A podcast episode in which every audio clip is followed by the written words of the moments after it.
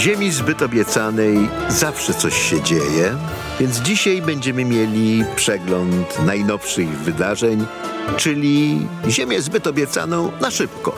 W KHZ tak to jest. Szanowni Państwo, ja swoje podcasty na, nagrywam z kilkudniowym wyprzedzeniem, ale nawet gdybym je nagrywał na bieżąco, no nie sposób było przewidzieć tego koszmaru, który zdarzył się w południowym Izraelu, gdy bojówkarze Hamasu zaatakowali i zamordowali, dzisiaj już wiemy, przynajmniej 400 osób. Ten komentarz nagrywam na żywo, e, po to, by spełnić podstawowy obowiązek informacyjny wobec Państwa.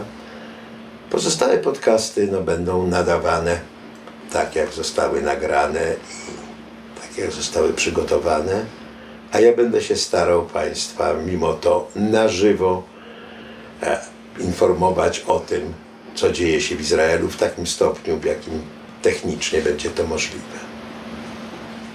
Atak Hamasu na południowy Izrael w sobotę rano, niemal dokładnie w 50. rocznicę wojny Jom Kippur, jest równie wielką klęską dla Izraela, zarówno jeżeli chodzi o brak jakiejkolwiek wcześniejszej informacji wywiadowczej, jak i o ewidentne nieprzygotowanie sił izraelskich na możliwość takiego ataku, y, chociaż sytuacja na granicy była napięta y, właściwie przez ostatnie kilka tygodni non-stop.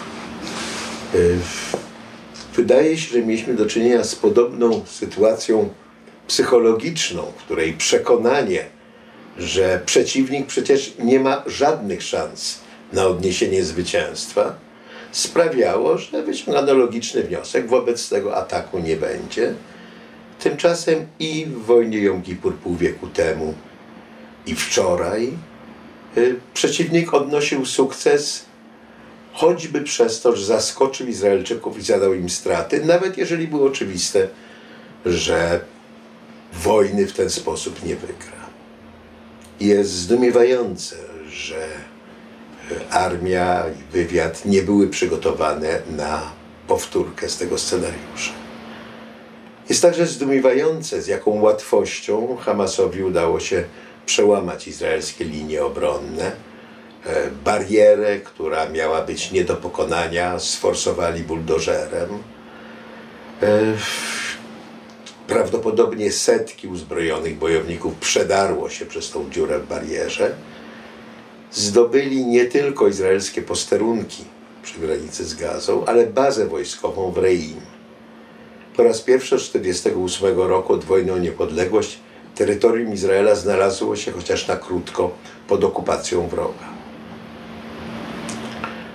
Najwyraźniej też nikt nie był przygotowany na scenariusz, z którym mamy teraz do czynienia, czyli nie tylko absolutnie niekontrolowana rzeź mieszkańców, w dodatku filmowana na żywo przez bojówkarzy Hamasu, polowanie, jakie urządzili na młodzież, która pod Reim uczestniczyła w całonocnym koncercie rockowym, sceny wywlekania ludzi za włosy, bicia ich, deptania ciała zabitych, Izraelczyk wleczony za motocyklem, skuteczny ostrzał ambulansu z drona. Wszystko to pokazuje, że mamy do czynienia z przeciwnikiem, z którym bardzo trudno będzie negocjować pokój, bo jest to przeciwnik, któremu satysfakcję ewidentnie sprawia samozabijanie. Ten przeciwnik uprowadził do gazy kilkudziesięciu Izraelczyków. Dokładnej liczby nie znamy. Są to przede wszystkim cywile. Na, na hamasowskich sieciach społecznościowych widać było izraelskiego chłopczyka uprowadzonego do gazy, otoczonego przez palestyńskie dzieci i jakiegoś dorosłego, który namawiał bijcie go, bijcie go. E, ci uprowadzeni mają służyć jako żywe tarcze, żeby uniemożliwić izraelski atak na Gazę, a w przyszłości jako piątki przetargowe do wymiany na palestyńskich terrorystów odsiadujących wyroki w izraelskich więzieniach. Chwili obecnej trwa końcowa operacja e, mająca na celu wyłapanie ostatnich terrorystów, którzy jeszcze na terytorium izraelskim się znajdują. Ale te doniesienia z poprzednich godzin udało się odbić posterunek policji w Zderot. Wyzwoliliśmy stołówkę kibucową w Beeri. No to są komunikaty z klęski. Co z tego, że w końcu zakończonej zwycięstwem?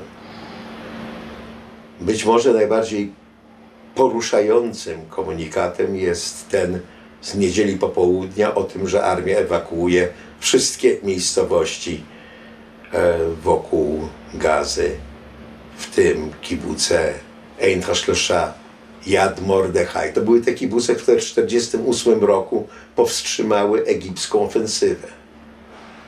Wówczas triumfem było to, że te kibuce nie padły. Teraz oddychamy z ulgą, czy zostały ewakuowane.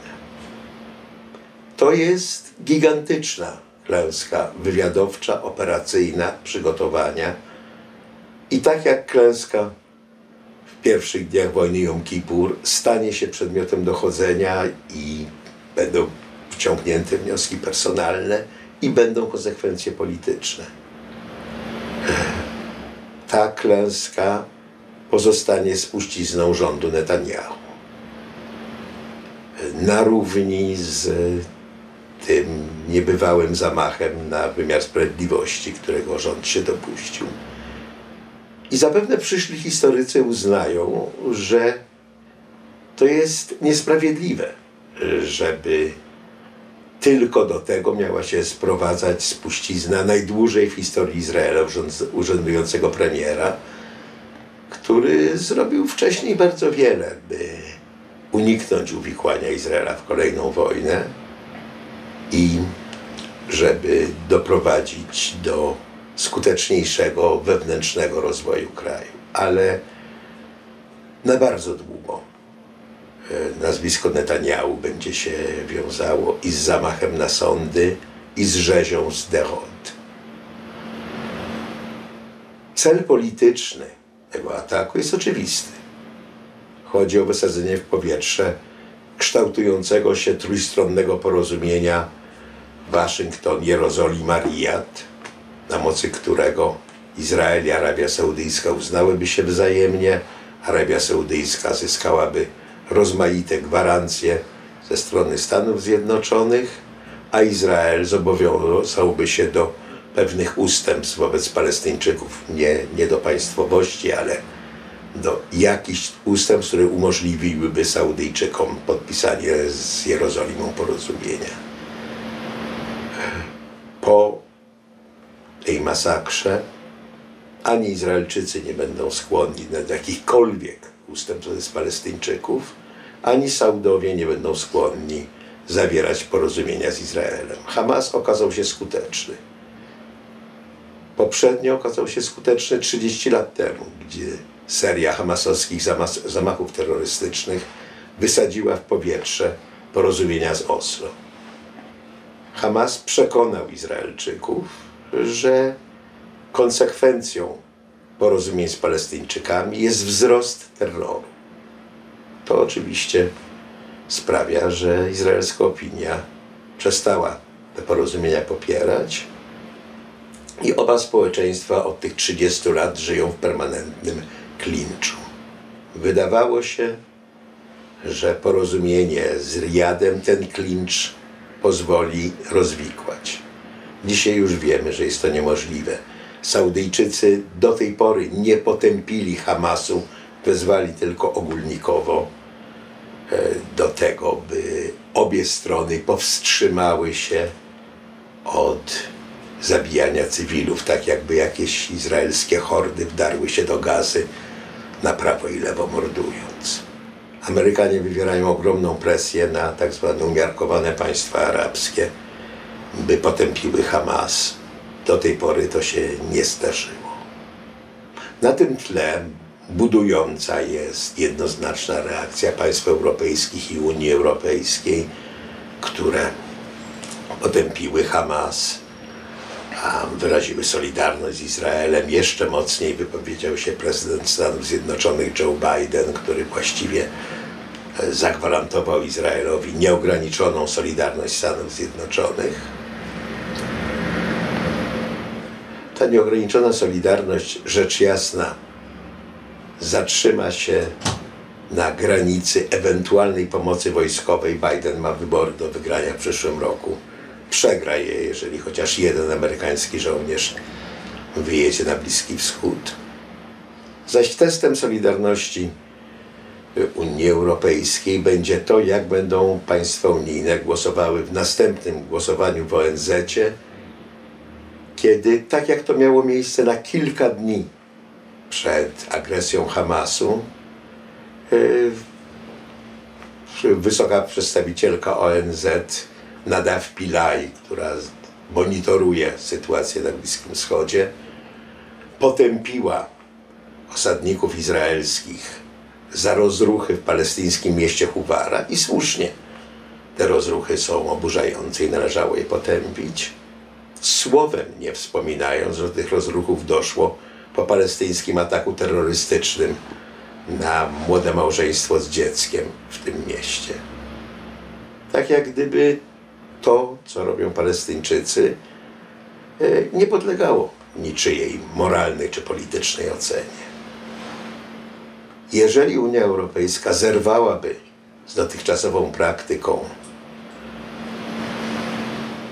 łagodzenia wszelkich wyrazów krytycznych wobec arabskiego terroru i zrzucania całej odpowiedzialności za konflikt na Izrael, to wtedy można by rzeczywiście mówić o solidarności. Szanse na to są niewielkie. Nie jest też jasne, jak się dalej rozwinie sytuacja. Wojskowy dowódca Hamasu wezwał Palestyńczyków, Arabów izraelskich oraz sąsiednie państwa arabskie do przyłączenia się do hamasowskiej agresji. To się nie stało.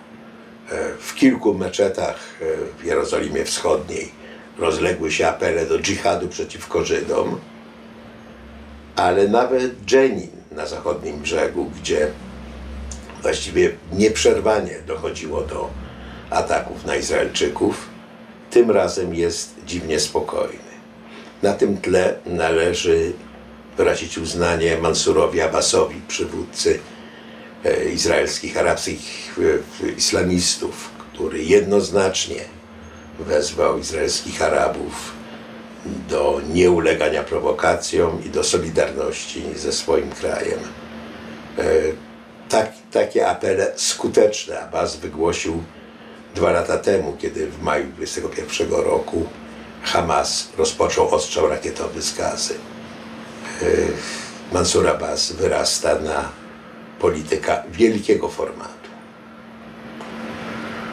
Na północnej granicy doszło do wymiany ognia z Hezbollahem, ale do takiej wymiany ognia dochodzi regularnie. Nie wiemy, czy Hezbollah chce się włączyć e, w obecną konfrontację. Istnieje hipoteza, że trwający nadal ostrzał rakietowy ma na celu doprowadzenie do tego, by Izrael wystrzelał się swoich antyrakiet, które do tej pory bardzo skutecznie zestrzeliwały palestyńskie pociski, co otworzyłoby drogę Hezbollahowi do ostrzału północy. Arsenał Hezbollahu, sowicie wyposażony przez Iran, e, obejmuje około 150 tysięcy pocisków rakietowych. Jeżeli Izraelczycy wystrzelają się z rakiet, to żadna żelazna kopuła Izraela przed tym ostrzałem nie, nie obroni. Jedynym państwem, które poparło Hamas był oczywiście Iran, gdzie parlament na wieść o napadzie Hamasu e, zaczął skandować śmierć Izraelowi. Zaś rzecznik Hamasu potwierdził, że atak dokonał się z poparciem Iranu. Iran od lat głosi zniszczenie Izraela jako cel swojej polityki zagranicznej. E, Pozostałe państwa ONZ-u, jeżeli je o to pytać, mówiły, że no to jest taka retoryka. Ta retoryka kosztowała życie ponad 400 Izraelczyków, kobiet, dzieci. Nie jest jasne, ilu jeszcze zginie, póki ta retoryka będzie tolerowana. Ale porozumienie, które Stany Zjednoczone zawarły z Teheranem, odblokowujące część irańskich funduszy za granicą, daje ajatollahom miliardy dolarów, które mogą użyć dla dalszego finansowania terroru. Opcje Izraela są ograniczone. Atak na Gazę byłby przeraźliwie krwawy. Zginęłyby setki żołnierzy izraelskich i tysiące Palestyńczyków, w większości cywili, bowiem obiekty wojskowe Hamasu y, mieszczą się w budynkach cywilnych. Izraelczycy wczoraj zbombardowali dwa meczety, które były składami broni Hamasu. Co więcej, po tym jak taki atak zakończyłby się powodzeniem, a rachunek sił jest taki, no, że Izrael oczywiście może podbić strefę gazy i obrócić ją w perzynę.